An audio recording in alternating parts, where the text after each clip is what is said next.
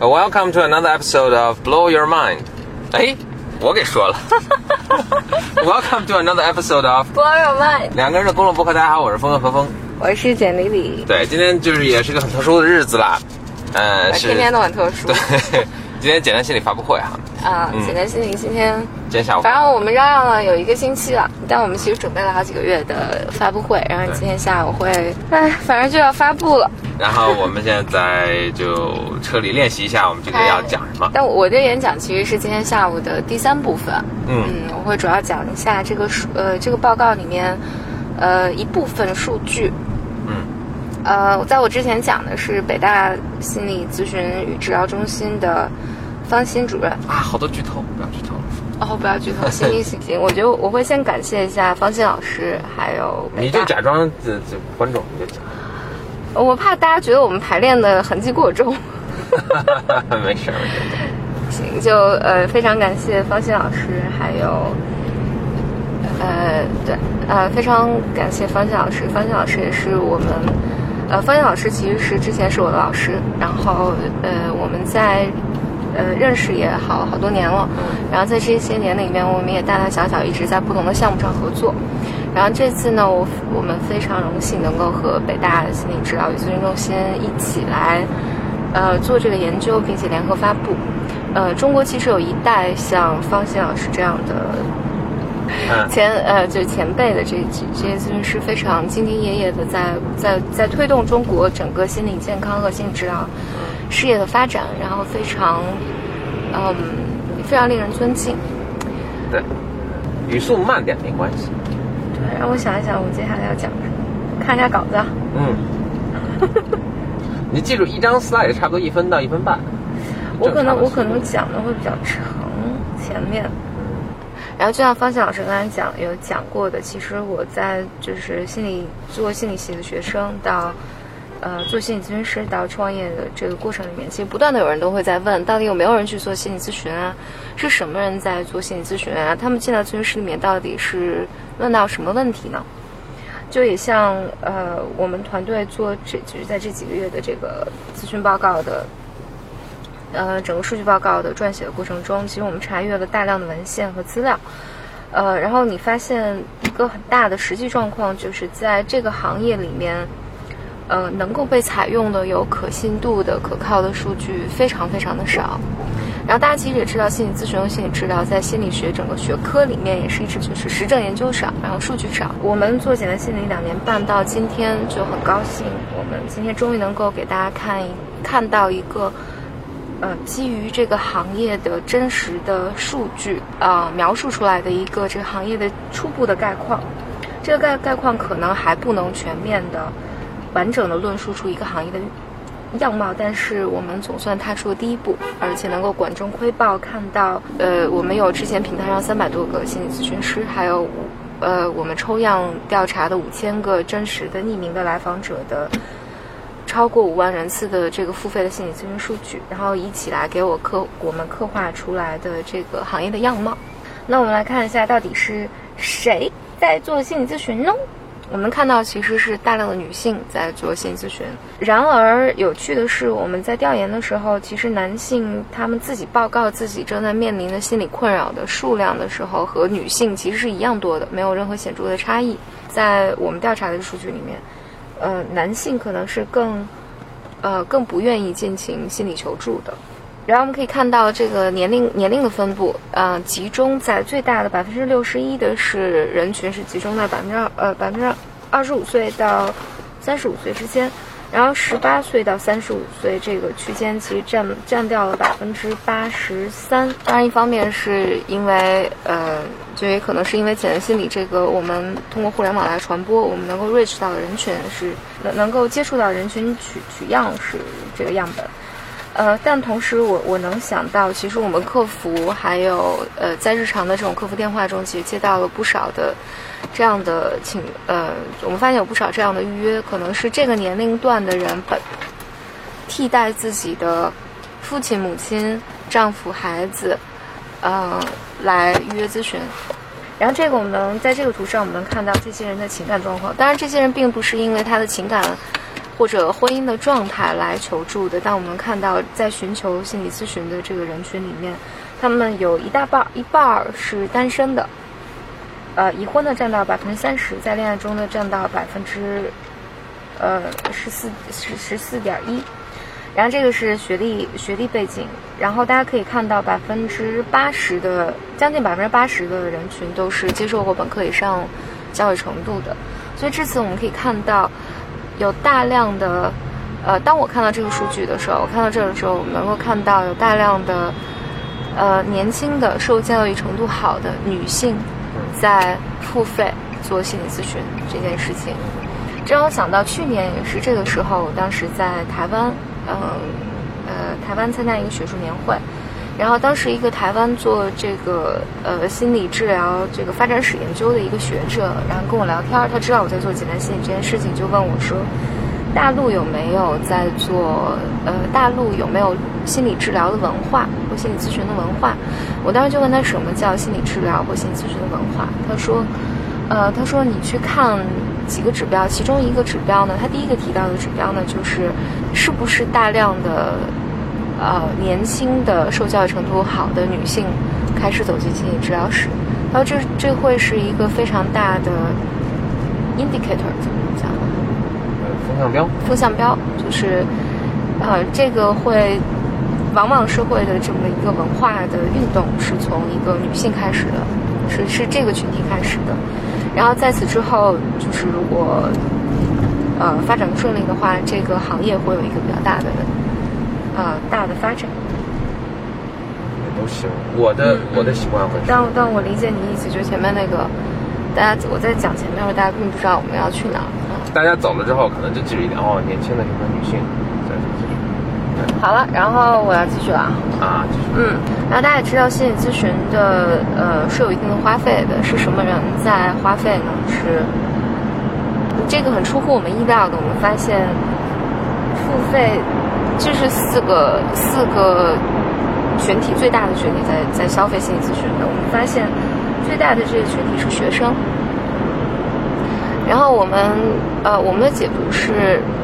我们想，一个是这个年龄段的学生的这个群体更容易接受心理咨询这件事情，同时，可能也意味着我们国家的这个基础教育，关于心理健康啊等等的这种科普还有基础教育，嗯，做的可能是比应该是比往年更好，然后可能有大量就更有大量的学生过来来做心理咨询。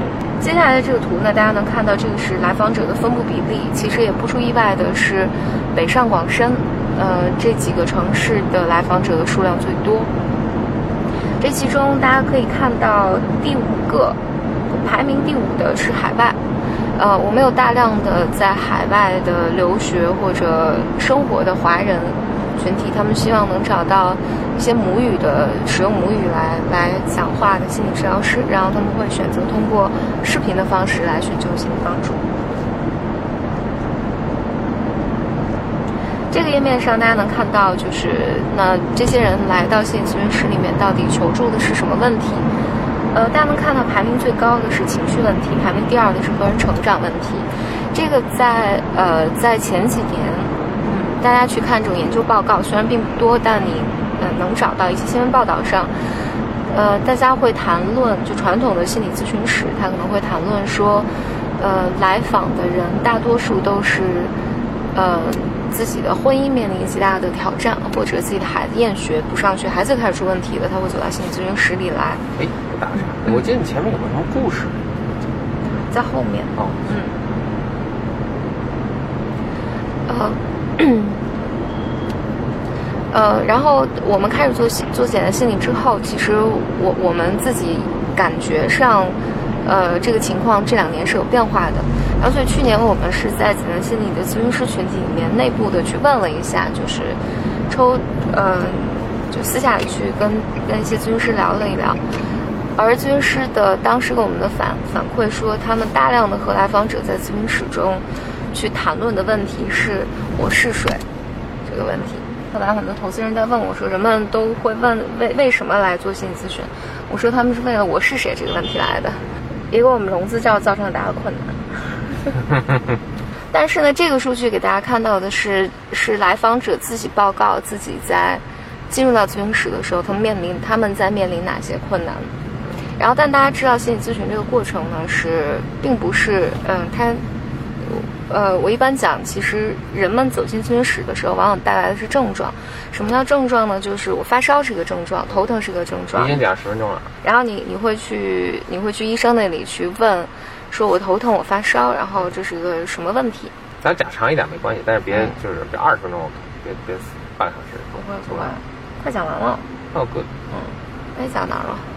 呃，头疼啊，嗯，对对对，症状是个症状。然后你去到医医医院里面，医生可能会去给你后半这样听好急啊，急急吧，这么多急什么呀？就是，对。然后呢，人们就会来问你这种嘚嘚嘚嘚嘚嘚嘚嘚，继续说，好好说。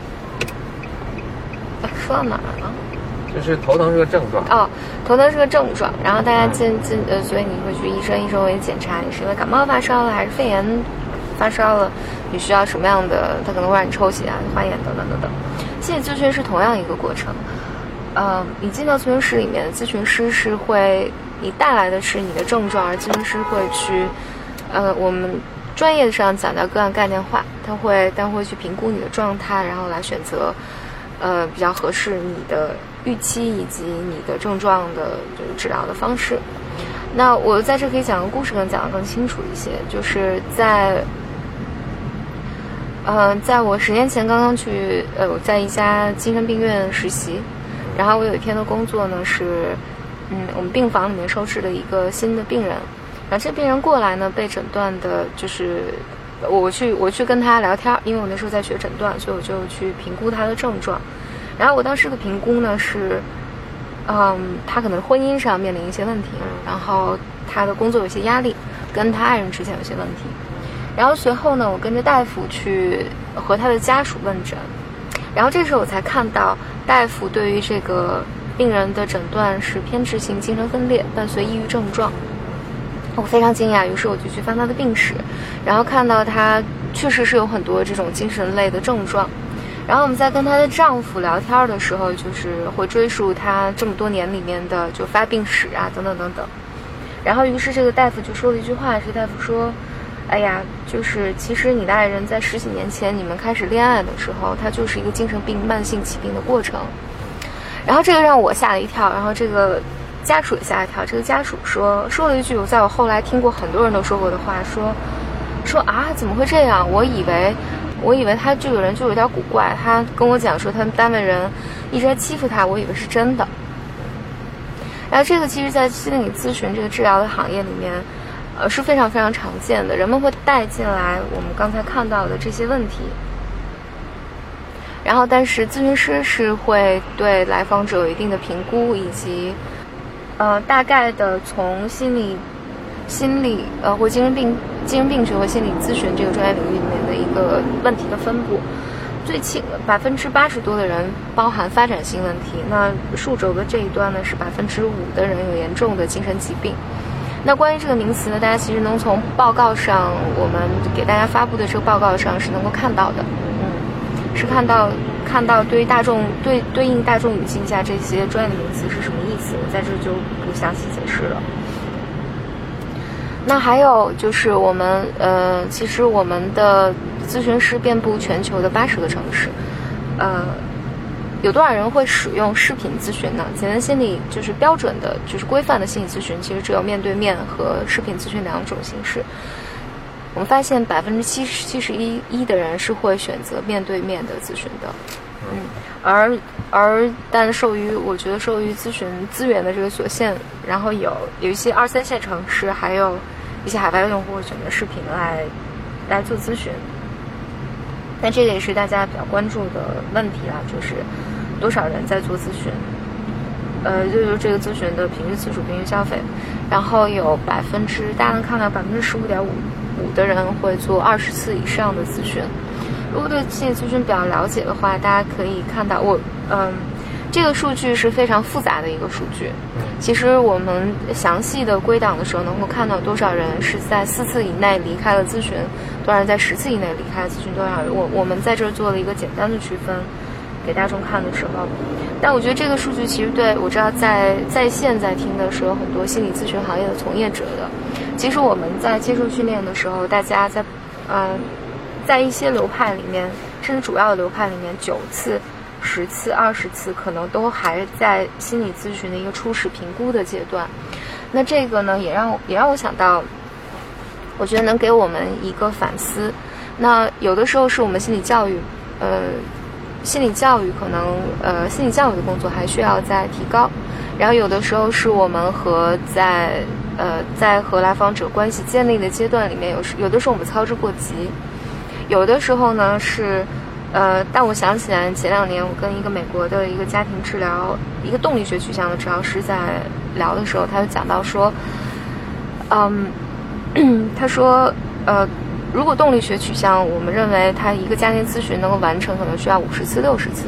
很多时候，经常治疗师带着很大的遗憾，觉得可是在，哦，呃，要做五十次、六十次。但是呢，他们研究发现，平均一个美国家庭进到治疗室的时间不会超过二十二次。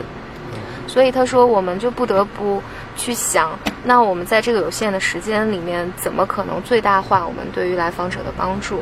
我觉得这也是我们带给行业的一个反思，就是，呃，如果在现阶段大家对这个对咨询的接受度大概是是这个水平的话，那作为从业者来讲，我们可能也要去想，我们如何能够在短时间内。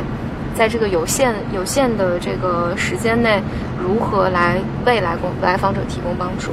我觉得时间其实就差不多了。嗯嗯，你不讲那个就是什么第一个用户什么？哦，是要讲的。要讲吗？要讲的那个是要讲，我给忘了。呃，那这张图呢，其实表达的是有多少人会刻意隐瞒。嗯，就是我们在做简单心理的时候，很多人都说你们这个产品其实会挺困难的，因为大家其实是不愿意跟别人讲我自己在学心理咨询的。但当我们开始做这个这个产品的时候，我们发现很多很有趣的现象。就很多人，首先是很多人会，我们就像何峰讲的一样，就是我们啊身边的朋友都开始做心理咨询了，而且他们会主动的帮我们去科普和宣传。我们发现很多我们的来访者是非常好的心理咨询的科普者。嗯，这个故事可以省。嗯，我倒收都稍微觉得前面那些就比较干的那些页面就过得快一点，然后故事都讲。呃，如果到时候有时间的话，就讲这个故事，嗯，这个朋友的故事。然后没有的话，就会讲百分之二十。我们发现绝大多数人是不会向他人刻意隐瞒自己在做心理咨询这件事情的。然后，当然就是这个是关于来访者的群像的这一部分报告，还有一部分呢，嗯，就后后半部分是对于心理咨询这个行业的一些描述。因为我们在在过去两年多里面，我们嗯，我们面试了几百个心理咨询师，然后收到了几千个、上千个心理咨询师的资料的申请，然后面试了几百个心理咨询师。然后在我们和我们挑选了其中的四百个心理咨询师来一起来合作，我们能够看到，在在接待个案的过程中，这个行业面临着很多的困境。然后至今我们觉得也很骄傲的是，简单心理在帮助这些咨询师，我们建立了建立了一套完整的支持的系统，来够来帮助心理咨询师职业以及帮助，呃，就是对咨询师的专业成长上有监督和管理。然后，其实但我觉就是个人跟我个人背景有关，我其实最骄傲的是我们在这个过程里面，呃，简单心理在这个过程中做了很多新的事情，嗯，就是之前没有的，我们在努力创造的一些事情。然后呢，呃，我更骄傲的是我们，呃，我们在和很多学术机构在合合作，比如说，呃，北京师范大学研究团队、上海瑞金医院。呃，是南佛美国南佛里达大学等等。我们最近去年有一篇论文发表，然后今年马上会有一新的关于强迫症的一系列研究。我们的第一篇的论文马上会，呃，昨天刚刚收到消息，它被被一个期刊接手，然后马上就会发表出来。然后未来我们基于这这些数据会做更多的呃更多的研究。最后就是结尾了。结尾是简单心理刚刚出来的时候，大家都说这是一个互联网加心理咨询的，而且它乍一看特别像一个 O2O o 的平台。但我一直很想表达的，我们不是一个 O2O 的平台。呃，互联网有它特别显著的优势，有也有在对于这个有非常严格的设置和专业基础的这么一个行业的时候，互联网有有的时候也会带来一些呃伤害，会带来伤害，也会带来一些促进。那，我很高兴，简单心理在过去的两年多里面，虽然很艰难，但是我们。呃，我们很认真的很使用互联网，但同时保护心理咨询行业的根基。然后在这个基础上，我们呃很高兴今天能跟大家来分享这个我们在过去两年半中看到的这些群像。呃，这里面很当然这些数据是我们第一次做。然后，呃，其中有经历过很多的挣扎和困难。在场的大家以及在线上听到这个的大家，可以在简单心理的这个发布会的这个主页上下载到这个报告。这个报告有三十九页，我的报告我刚才的讲话里面只讲这讲了其中的一部分。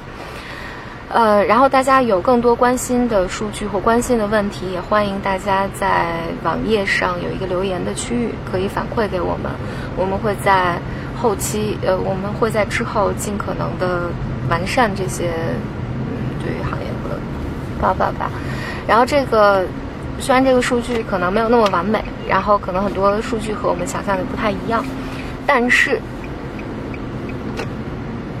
我们蹒跚的迈出了第一步，然后也希望能够给这个行业做一个最基本的参考，然后我们未来可以走得更好。二十分钟。嗯，二十多。哎呀，有二十五分钟了。天哪！前面我可以少讲一讲用数据，压力非常非常大。嗯，I know。我讲我的吧。行，我们还是录着呢。录呗。嗯。也不见得放。OK，就是各位简单心理的朋友们，大家好，我是简单心理联合创始人何峰。就是我第一次参加这个自己创办公司的这个发布会啊，还是有点小紧张。嗯，你就可以这么说。行，我就放松点。行。嗯，简单心理是二零一四年五月份成立，那已经过去两年多了，两年半的一个时间。为了就准备这个发布会呢，我特意回去看了一下，就是我们刚刚成立的时候，我们产品长什么样，就是什么人会在用我们的这个服务，最后就看到了这样一个。呃，在我们网站上的一个问答，呃，这个截图呢是来自于我们网站上有一个呃在线求助的一个板块，就是用户呢可以在上面就他们的问题呢，像呃疑问啊、困惑啊等等发起问、发起提问，咨询师呢可以做解答。嗯，这个截图呢来自于我们这个网站，其实上线不久，当时我们都没有没有 app，就只是个网站，大家可以看到这个。提问是一四年十月份的时候发起的，然后当时呢，我们一位咨询师做了回答。其实大家仔细看的是，这 这位咨询师是就是简历里就是我们的创始人。我当时是多么的勤奋。嗯。事隔两年之后，呃，到今年二零一六年的七月份，这位用户又回来了，感谢我们当时给他的回答，并且也呃。说了一下他的情况，他现在在本地的做咨询，呃，情况越状况越来越好，感谢我们在当时呢，他他的这个呃，用他自己的话说，就生活陷入黑暗的时候呢，呃，给予的帮助，呃，这个这个跨越跨越将近两年时间的这一问一答呢，呃，让我也很感动，让我想起了我们这个简单心理刚刚成立的时候，当时是啊。就就呃，那就三个人，就是创始人简历，还有我，还有一位远在加拿大的工程师。当时也没有 app，呃，只有一个网站。当时的这个呃界面其实设计的非常非常简单，功能设计也非常简单，但当时就有啊，就像这位用户这样的用户开始使用我们，然后我又去看了一下这个数据，就是。呃，其实它也，它都，它是一个不是一个偶然现象，就当时很多开始，就是我们刚一上线就开始使用我们的这些用户呢，到现在还有相当大的比例还在继续使用我们的这么新的服务。啊，他们一路以来就忍受了我们这个产品从呃非常简单、非常基础到越来服务越来越丰富，然后界面越来越实用，这个体验越来越越来越好。嗯，他们能容忍我们这样的，给我们以这样的时间去去改进，我想也是说明我们其实提供了一个大家其实非常迫切需要的一个一个需求。嗯，严经理跟很多创业公司有所不同的是，我们几乎是第一天上线就有付费的用户。嗯，呃，发展两年到现在呢，我们实际上付费的这个咨询的人次已经超过十万。然后咨询师，呃，已经有四百位、四百多位咨询师，就是通过我们筛选的这个入驻咨询师呢，我们开始展开合作，入驻了简爱新的平台。他们来自呃，包括中国大陆、台湾、香港，乃至欧美的各地的这个讲华语的咨询师。嗯，这些咨询师呢，是我们其实通过呃，在在呃在申请的数千位这个这个。申请入驻咨询师中呢，经过层层的选拔、层层的筛选，包括面试等等环节，筛选出来的最优秀的这个咨询师。这些是我们做的这些呃获得的一些成绩吧，也得到了包括媒体啊，包括资本市场的一些认可。啊，今年的时候呢，我们创始人简历也很高兴的被选入了这个福布斯的呃 Thirty and Thirty，也就是三十岁以下三十人。在这个在健康医疗健康领域，三十岁以下三十人，啊，这个福布斯这个杂志呢是在呃世界各个地区呢，包括在亚洲，它每年会在呃不同的领域呢，选择三十位不到三十岁的这个创业者也好，他但他不光是创业者，还有什么非盈利机构什么嗯，呃，创业者啊，非盈利公益机构啊等等这些做出杰出贡献的人。同时呢，我们也是在今年的年初，一六年年初呢，顺利的完成了 A 轮的融资。呃，大家知道，可能从从一五年下半年开始呢，一直包括到现在，一直在这个投资界都有一个资本寒冬的一个说法，就是呃，很多创业公司纷纷不行了，倒闭了，然后投资呢也非常减少，也减少。但是我们其实融资过程非常顺利，那我们也很高兴，呃，能够跟这个。认认可认可我们这个做事业，认可我们做事方法的这个资本方一起合作。那这些可能都是比较在表面上比较大家能看得到的一些成，但其实我们更觉得更自豪的是，呃，是一些大家看不到的。那也是今天借这个机会跟大家分享一下。呃非常自豪的是，通过这两年的两年多的时间，我们建立起了一支非常完美的，呃，结合互联网。和心理咨询专业背景的一支一支团队，也行啊，非常理想，嗯，非常理想的那个，呃，很好很好的结合了互联网和心理咨询的一支团队。做我们所做的这个这个事业，我觉得一大困难是，它咱信这是一家互联网公司，一家移动互联网公司，但同时呢，所做这个行业是要求很强的专业知识、专业背景的。我们特别的建立了一支，在内部建立了一支这个学术研究的团队，其中呢百分之九十的人都是有心理咨询呃心心理专业的硕士的背景，在这个强大的这个学术学术团队和这个保驾护航之下，我们建立了一套完善的咨询师入驻以及入驻之后监督和管理的一个流程。嗯，呃，建建立了那个监督和管理的流程，来来最大化的保证这个服务质量。嗯，这样是好的，是吗？就监，比如监督管理有没有某一个还来，就一个点就行。你觉得这整个系统中最你最 proud of 的，或者我我都很 proud of。那随便来一个，最说比较有创新的。我觉得我们的。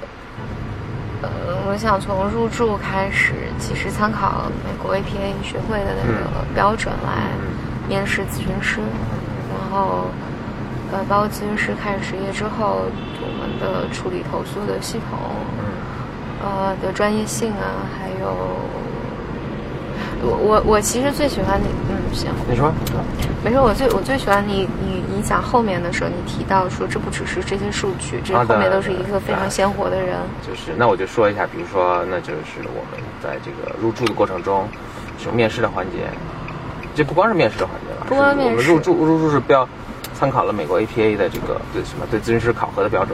嗯嗯，咨询师那个标准，咨询师那个标准。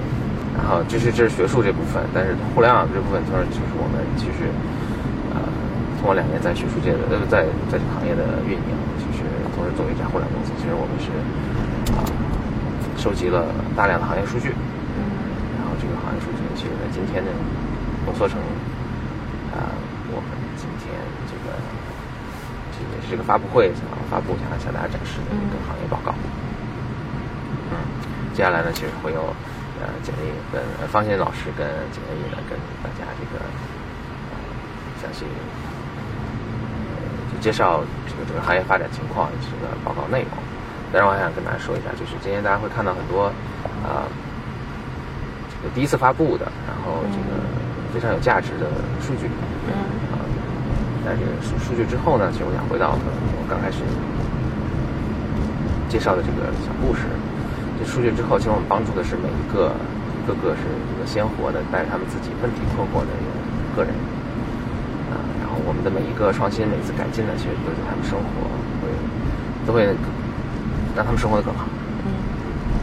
就是开始创业之后呢，开始做做这个做这个公司之后，呃，我们也挺奇异的发现，就是我们周围的很多亲戚、很多的亲朋啊，都逐渐成为了我们的我们的用户。啊当然，就开着讲玩笑的说，都是创业的互联网压力大啊。但是我觉得他们的问题其实可能并不，并不是独特的，就甚至可能是，甚至是受这个时代非常非常共通的啊。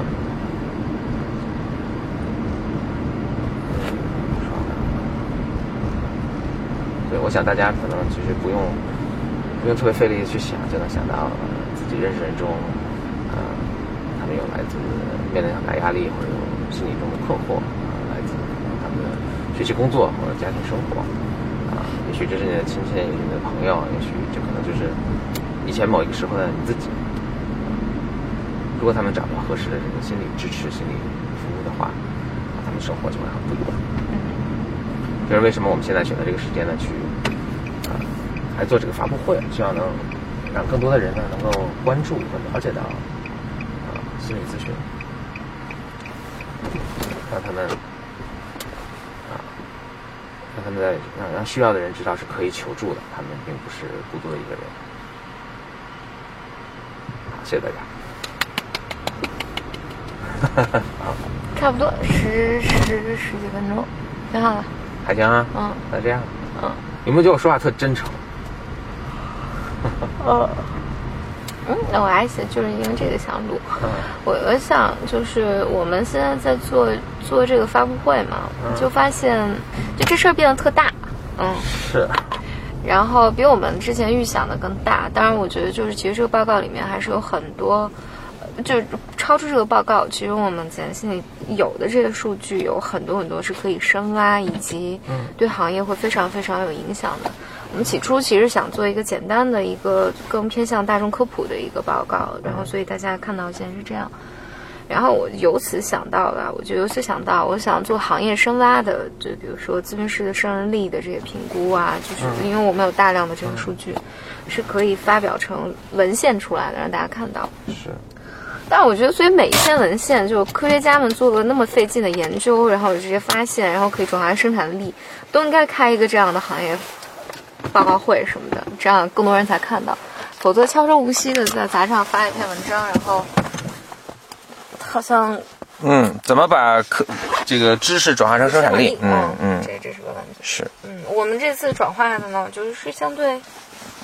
其实我们都已经转化成生产力了，我们已经都使用到我们的系统中去了。但我能想到，就我们对咨询师胜任力啊什么的这些数据的看法，我觉得是能够影响整个心理咨询后面你对咨询师的培养还有这些评估的。嗯，然后比那些那些其实可能比今天我们公布的东西更复杂，对这这这些咨询师的这个行业群体是有更大的帮助。嗯，慢慢来吧，一点点来。今天这个也就是第一步。嗯，蹒跚的走出第一步。嗯，另外做个广告，我们 Blow Your Mind 呢有一个微信听众群，然后 欢迎大家入群，然后在荔枝 FM 每一集的下面的这个介绍，呃，这个内容介绍的部分呢都有这个入群的链接。简历有什么想说的？啊，没了。这几天我都很焦虑，所以我嘴上起了一一舌头的溃疡。嗯嗯。哎，你说，话说我们这个这个报告出来会不会卖啊？我们其实还印了一些，我们打算卖吗。不会卖，免费下载的。嗯嗯，那我们的纸质版呢？我们有简历你签名纸质哎版。别简历你签名了，我是真是。啊，大家多提意见吧。这个我觉得，就整件做发布会这种，就是你做出来一件事情，然后特别高调，让所有人的期待，让大家一起来看，然后大家来评论意见，然后给你 feedback，这种这种事情是我非常大的一个人的创伤的重现。其实会把我放进一个非常非常非常非常非常紧张的境地里面。OK OK，好，行行行啊，关了。拜拜。